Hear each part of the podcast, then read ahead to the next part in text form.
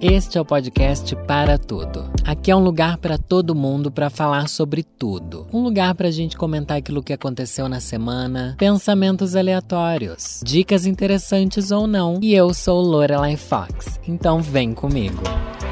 Olá pessoal, chegamos a mais uma semana do podcast Para Tudo. Será que é o Para Tudo que você está ouvindo? Não sei, porque na última semana deu um bug do milênio aí. Lembra quando virou o ano 1999 para o ano 2000, que ia dar um bug em tudo que era eletrônico no mundo e um surto imenso? Já gravei até vídeo explicando como é que funciona e como todo vídeo que eu gravo eu esqueci completamente o que eu falei. Mas é, tinha alguma coisa a ver com os números 00. Se fosse 00, as máquinas iam achar que na verdade você estava em 1900 e não em 2000. E foi um grande surto. Enfim, aconteceu esse surto aqui no podcast. Será que já resolveram? Não sei se resolveram. Porque até o momento, algumas pessoas dizem que ainda estão ouvindo trocado, outras disseram que não, que já está normal. Eu ouvi normal. O que, que aconteceu? Subiram o episódio meu mas na verdade o que tava tocando quando apertava o play era o episódio do podcast E aí Gay. O que eu também fiquei assim, ai, pelo menos é podcast das minhas amigas, não é um podcast close errado. Ou de alguma coisa que eu não tenho a mínima intimidade, né? Pra ficar aquele climão estranho. Mas enfim, é isso, gente. Acho que está tudo resolvido, acho que está tudo bem, está tudo normal. E se não tiver também, não deixa de ser Brasil, né? Não deixa de ser a normalidade do nosso país. É as coisas darem errado. É ou não é? Eu acredito que seja. Eu estava aqui pensando, passando aqui pela minha biblioteca, né? Tem uma biblioteca aqui na minha casa. Daí eu vi ali, eu compro aqueles livrinhos. Ai, gente, eu já começando a me denunciar aqui, né? Almanac Wicca. Sabe Almanac Wicca? Almanac Wicca é igual aquele almanac é, do pensamento. É almanac do pensamento que chama?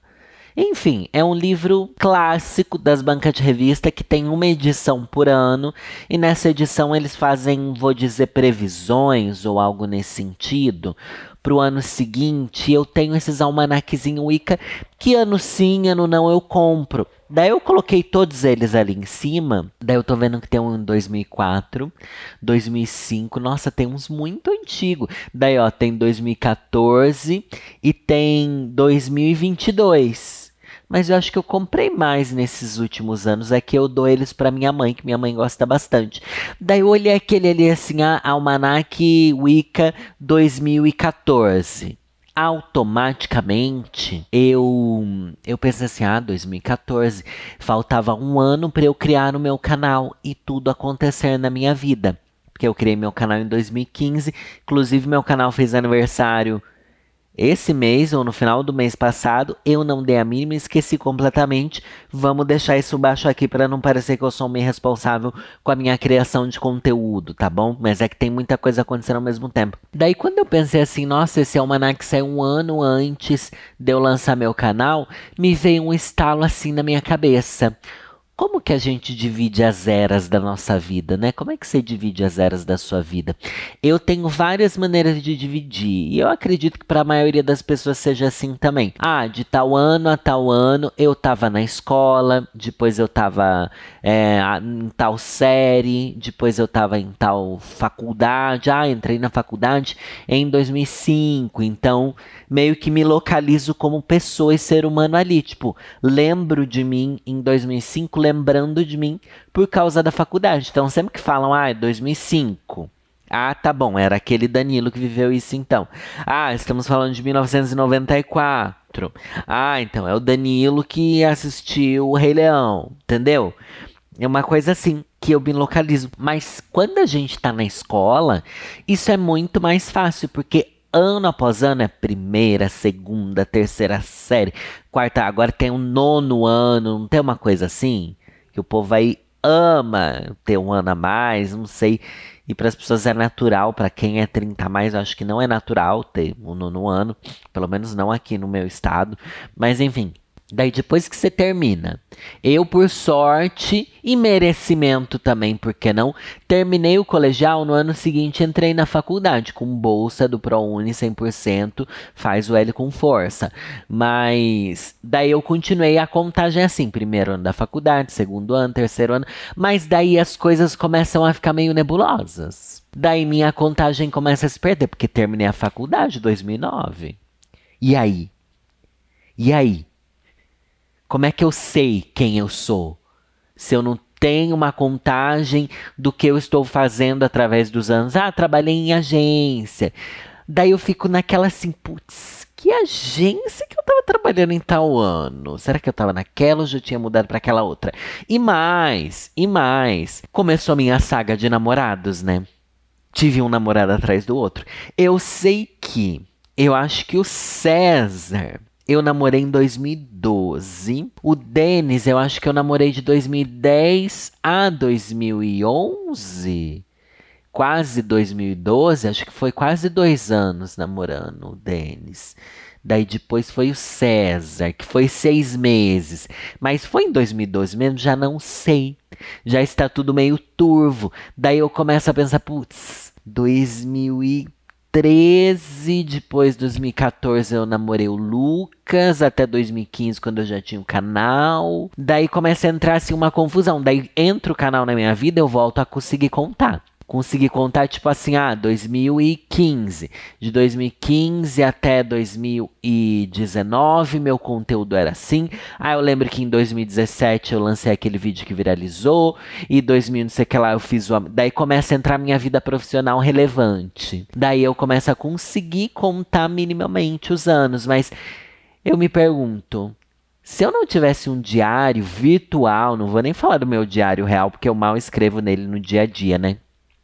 Se eu não tivesse esse diário virtual da minha vida, como eu estaria fazendo? Como é que vocês fazem para tipo, ah, três anos atrás, beleza, três anos atrás eu estava em outro emprego. Se você está em outro emprego, é ainda mais fácil de você contar. Se você está no mesmo, vira um grande limbo.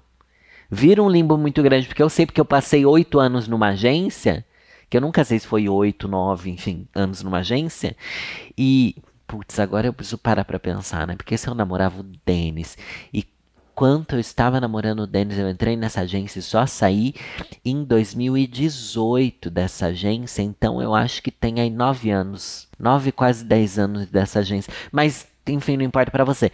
Mas como é que a gente, se é muito tempo fazendo a mesma coisa, tudo vira um grande limbo, né? Porque se, quanto mais velha a gente fica, menos coisas marcantes acontecem, é ou não é? Ou não? Não sei, parece que quando você é jovem tem muita coisa acontecendo. Agora tem muita coisa acontecendo, mas nenhuma é marcante, porque tudo tem a ver ou com trabalho ou com o tempo passar rápido demais. Não sei, a gente já tá no mês 5, já chegando no mês 6 e eu nem me dei conta que o ano começou. O ano para mim ainda não começou, sabe? Tá muito difícil, muito complicado.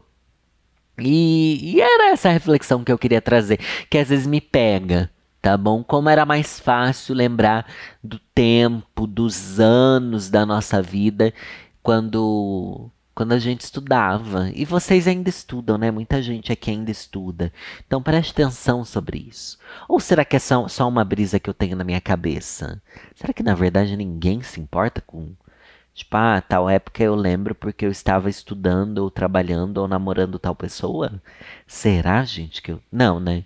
Tudo que a gente acha que a gente é extremamente exclusivo e tipo assim, nossa, eu sou diferentão. Não. Milhões, milhares de pessoas aí do seu lado fazem e pensam a mesma coisa que você. Ninguém é original a esse ponto, tá? A não ser que seja uma coisa mais, sei lá, não, acho que tudo. A gente é bem genérico, né? O ser humano é uma cópia de si mesmo, né? A gente vai emulando comportamentos sociais. Mas, enfim, outra coisa que é bem marcante também. Tá, tá bom, agora pensando sobre isso, pensar nos anos de pandemia, gente, nos últimos três anos, de 2020 a 2022, né? Que foi 2020 inteiro, 21 inteiro, 22 inteiro. É um grande limbo, né? Nossa, é um grande limbo que eu não sei o que estava acontecendo.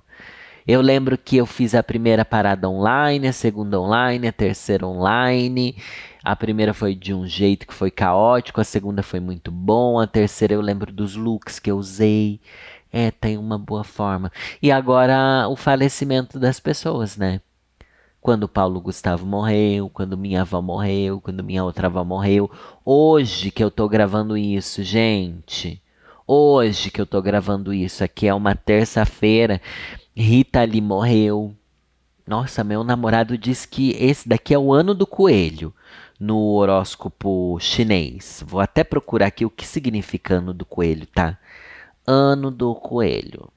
As principais características que delimitam esses signos são diplomacia, sensibilidade, indulgência e criatividade para lidar com as situações. Nesse sentido, o Ano Novo Chinês de 2023 deve ser marcado por uma desaceleração importante em relação ao Ano do Tigre. Mas meu namorado disse que o Ano do Coelho era um ano onde as coisas aconteciam muito rápido, mas aqui na internet está falando que as coisas mais calma. Na comparação com o Ano do Tigre de 2022, devemos encarar as coisas de forma mais relaxada e o cenário deve ser mais calmo. Meu Deus, como? Tudo isso é ótimo para que a gente pause e recarregue as baterias. Assim podemos encarar as mudanças de forma mais serena. Mas, gente, se tem uma coisa que não está acontecendo de forma serena e de forma gradativa, é as pessoas morrendo, né? O Davi Miranda. É, o político morreu hoje também. A Palmirinha morreu essa semana. E daí a gente fica assim, meu Deus, o que está acontecendo? Que, que é isso? What's going on?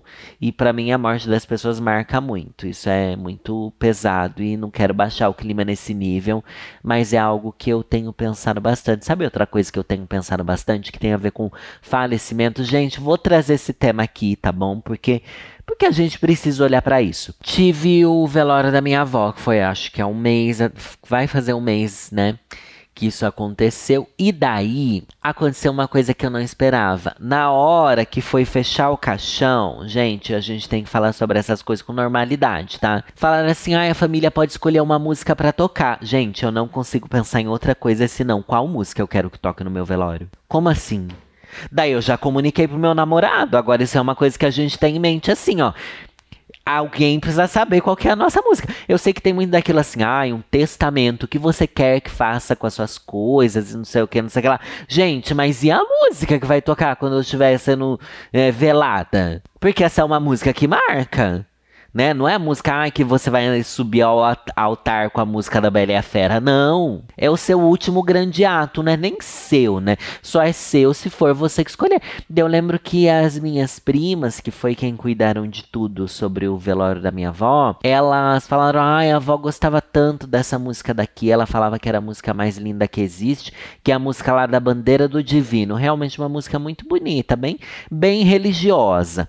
Eu pensei, putz, mas será que era que a minha avó queria mesmo. Ou um dia ela fala assim: Nossa, eu amo essa música. Igual a gente fala assim: Meu Deus, tá tocando single ladies, gente, eu amo essa música. Daí eu penso: Putz, e se colocarem uma música que um dia eu disse que eu amei muito, mas que na verdade eu penso não casa com o meu velório. A gente precisa pensar sobre a nossa própria morte, né? Não é que eu acho que a gente. Não, eu acho que a gente precisa sim. Não só por nós, mas pelas principalmente pelas pessoas que ficam, porque são elas que vão ter que resolver qual é música.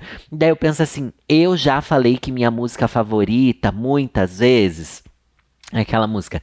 Foi assim como ver o mar.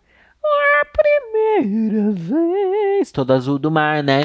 Na versão da Leila Pinheiro.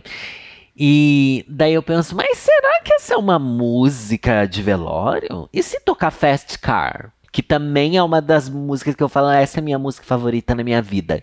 Gangsta's Paradise também é uma música que tá no topo do topo do topo. Da, talvez esteja no meu top 5 de músicas que eu mais gosto. Gangsta's Paradise, sabe?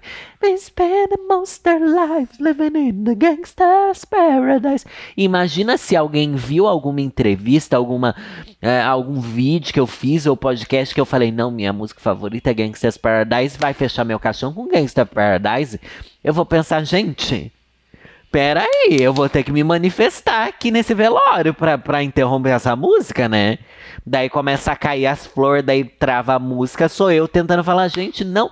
E agora eu fico nessa assim, que música? E você também começa a se perguntar, viu? Porque eu pensei, tá, na minha avó, que que faleceu há seis meses atrás, não tocou música na hora. Mas nessa minha segunda avó aqui, ela tocou. Daí essa música me marcou muito. Que agora, sempre que eu escuto, lembro da minha avó, me emociona bastante. E, e, é uma coisa boa, não é uma coisa ruim, assim. Ouvi sem parar nas últimas semanas, porque, enfim, isso tá muito em mim ainda, né? E que música eu quero deixar para as pessoas? Gente, mas isso é tão difícil, né? Será que eu vou colocar a previsão do tempo diz que o céu fechou? Uma coisa Pablo Vitar?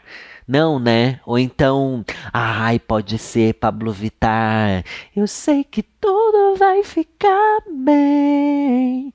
Indestrutível, indestrutível. É uma música bem velorenta. Será, gente? Mas ninguém vai entender, né?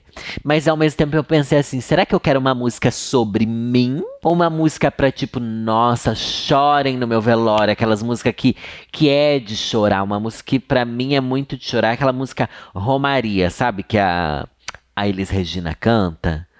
É, sou caipira pirapora, Nossa Senhora de Aparecida, ilumina a mina escura e funda o trem da minha vida. Ah, eu acho tão bonita, tão bonita.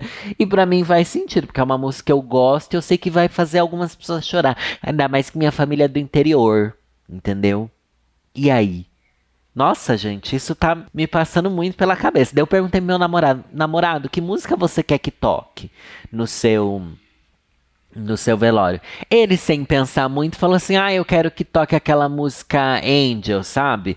Do filme. Como é que é o nome daquele filme? Da Meg Ryan?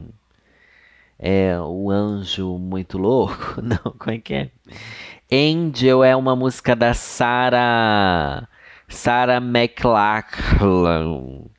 In the arms of an angel, far away from here. Nossa, já chorei tanto com essa música, gente. Já chorei tanto com essa música. Eu acho que é uma música de choro, porque fala justamente sobre alguém partindo, né? E não tem aqueles velório que toca We Always Love You? Daí eu fiquei assim, gente, ai, não sei, hein? Porque é uma música mais sobre relacionamento, né? Não sei se é uma música que, que me contemplaria, embora eu ame a Whitney. É, uma música da Whitney que fala mais sobre Deus é aquela Your Love is My Love. Ela fala, seu amor é o meu amor. E ela fala assim sobre o dia do julgamento, sobre quando você encontrar Deus.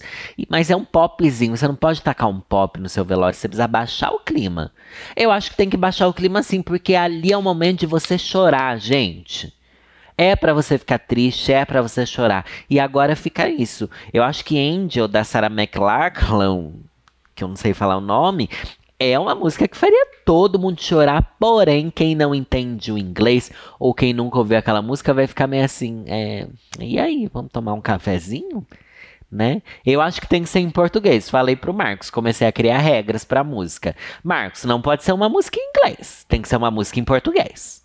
Uma música em português que as pessoas vão pensar, putz, é isso mesmo, sabe? E quem sabe eu atualize vocês nos próximos episódios sobre músicas de velório, porque eu vou continuar pensando nisso. Eu vou atrás de letras e eu vou comunicar os sete ventos tá bom? Que é sobre isso.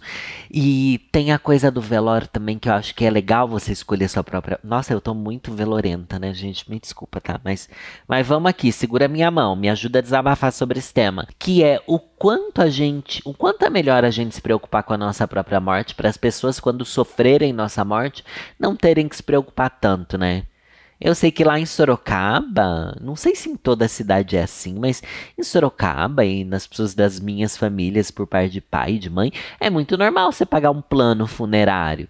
Aqui em São Paulo, conversando com o Marcos, né, um parente dele faleceu nessa semana, semana passada. É, E foi bem difícil para ele, inclusive.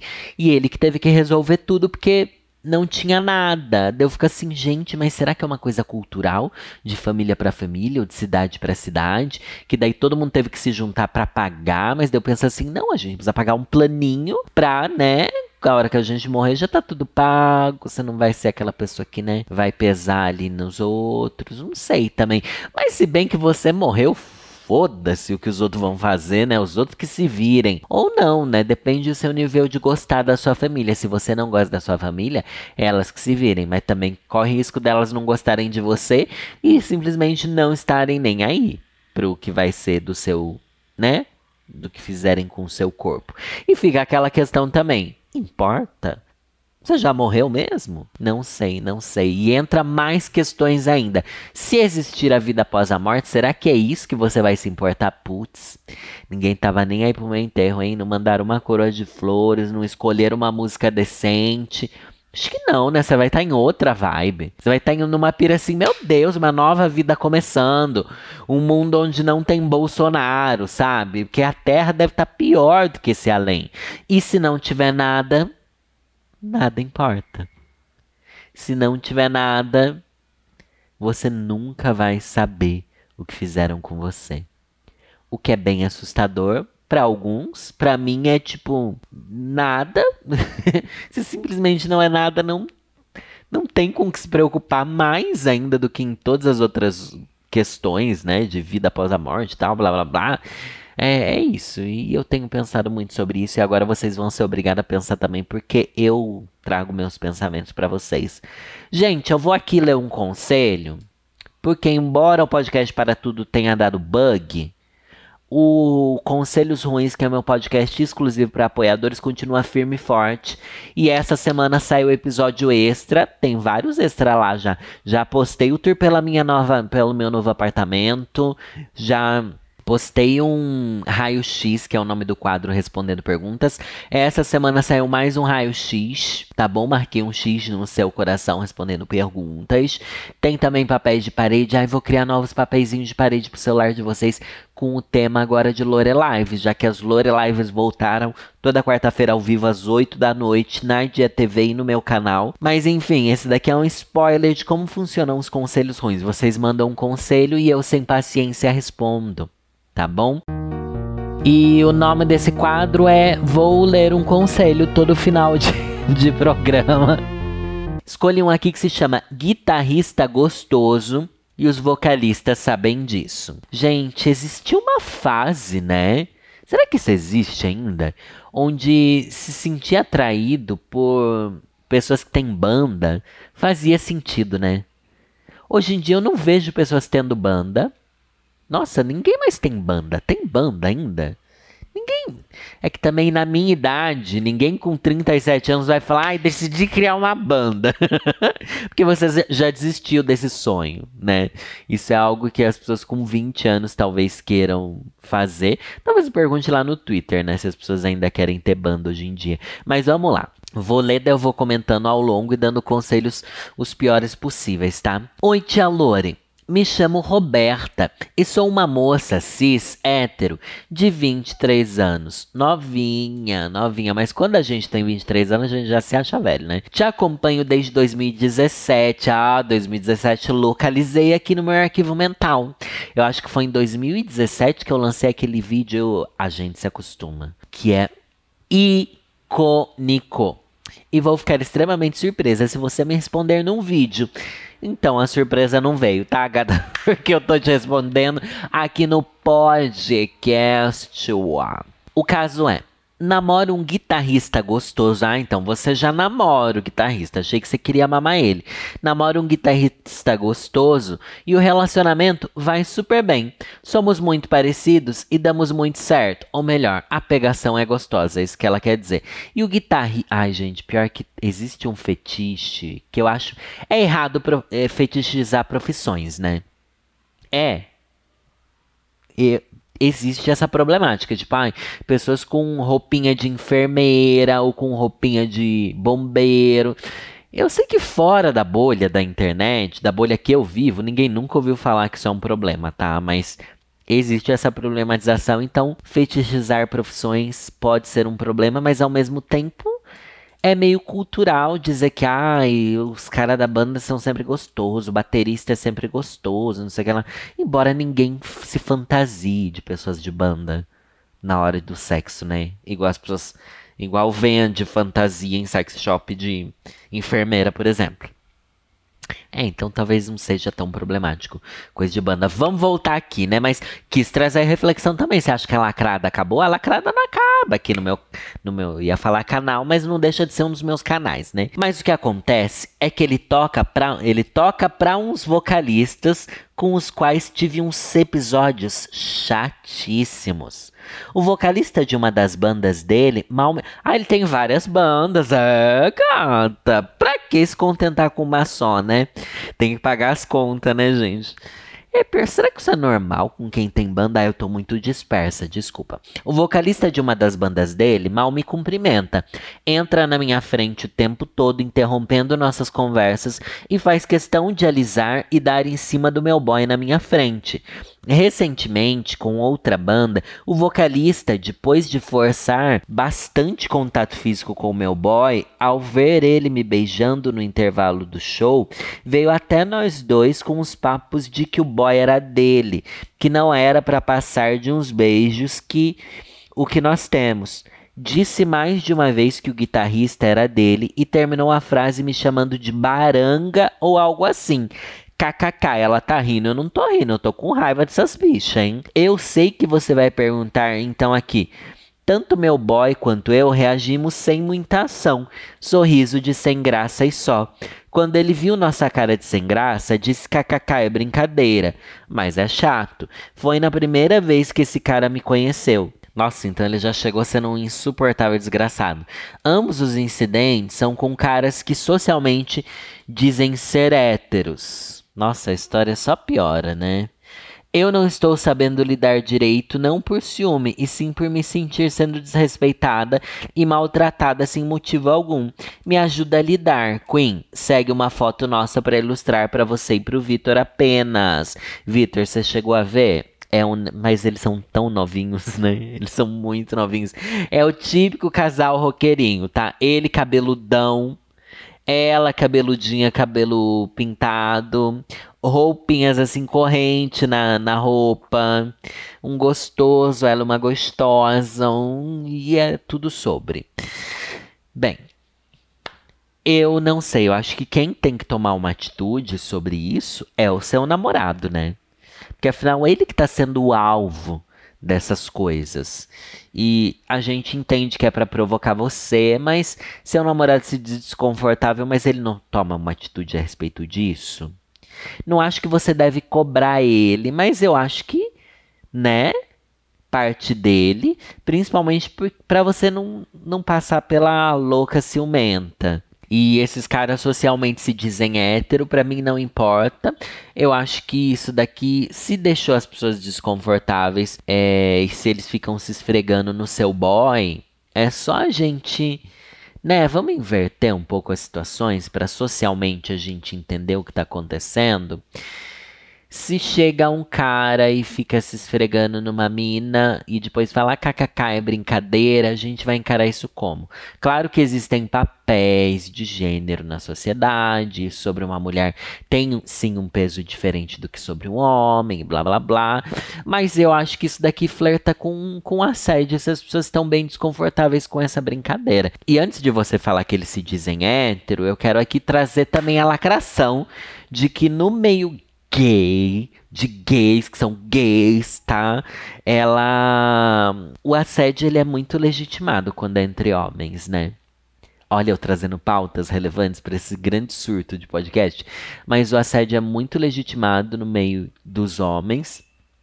É, esse ano, não pra gente retomar esse tema que eu detesto, mas é, no Big Brother a gente viu o que para mim soou como um assédio grotesco em cima do Gabriel Santana. Lembra do Gabriel Mosca?